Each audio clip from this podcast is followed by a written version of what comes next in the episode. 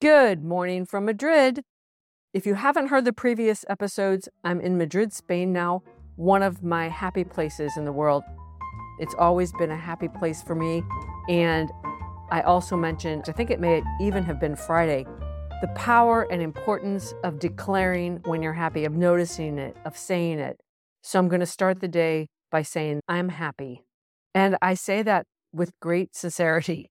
This has always been a happy place for me, a very special place. I love the lifestyle here. I love the food. I love the way I feel. So there you have it. I got off to a good start today.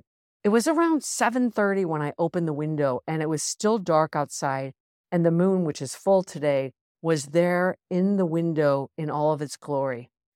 It's also a good day to do a little bit of house cleaning before I talk about what's on my mind today.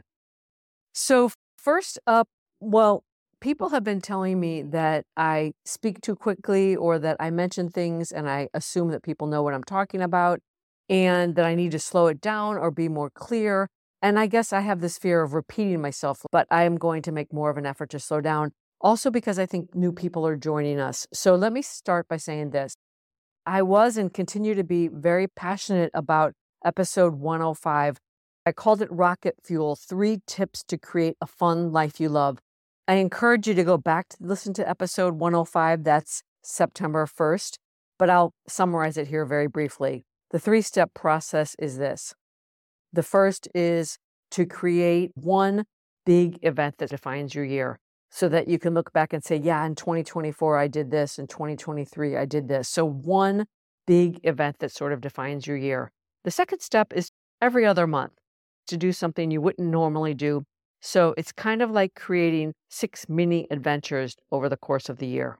The third step is to initiate a new habit, one new habit every quarter.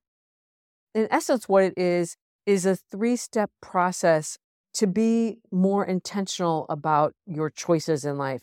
It's really about the power of deliberate intent. And I called it rocket fuel because that's how I felt when I heard it the first time.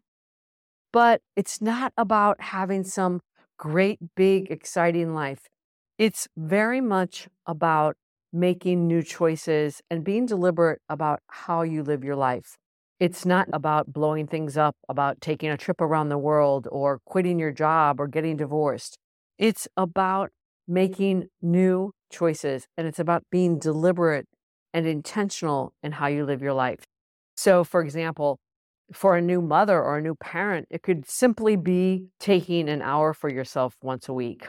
Or if you're in a moment of your life where you just have to give it your all and work, work, work, it could be simply about choosing to be more deliberate about your sleep or your eating or your exercise.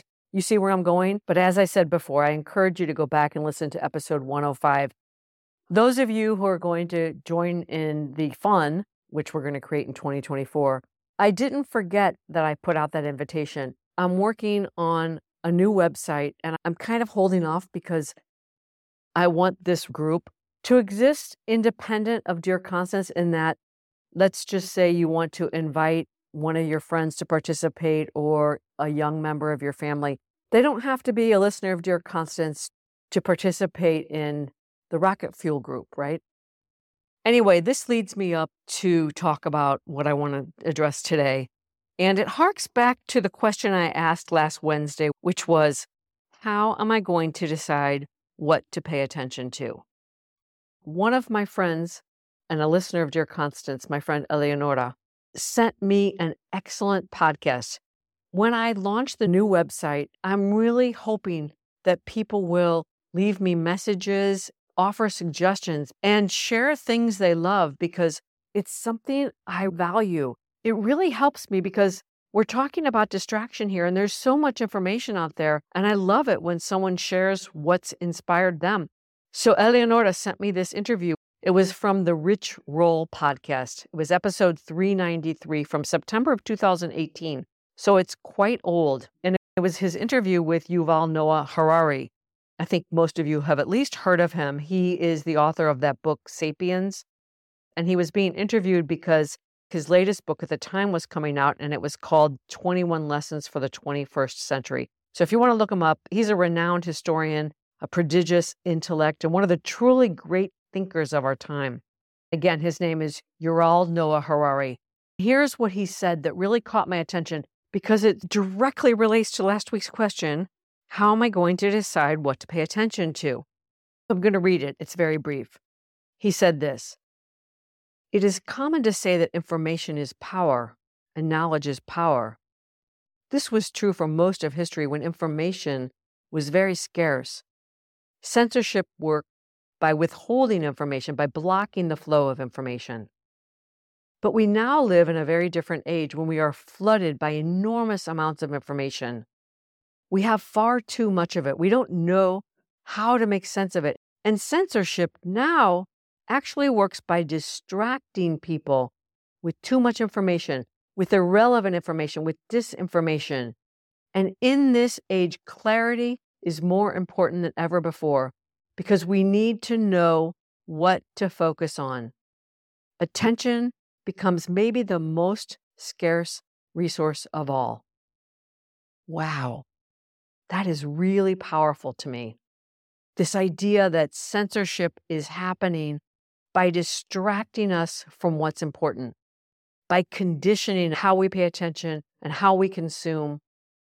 And I feel like it drives home my point of last week that that distraction is like a disease and we regain not only our calm and sense of agency, but we regain our power by being very deliberate about what we pay attention to, because attention is a very powerful resource. I don't know, there was just something about that. I guess for me, this simply drove home the point that I don't need to try to know everything. I don't need to try to keep up all the time.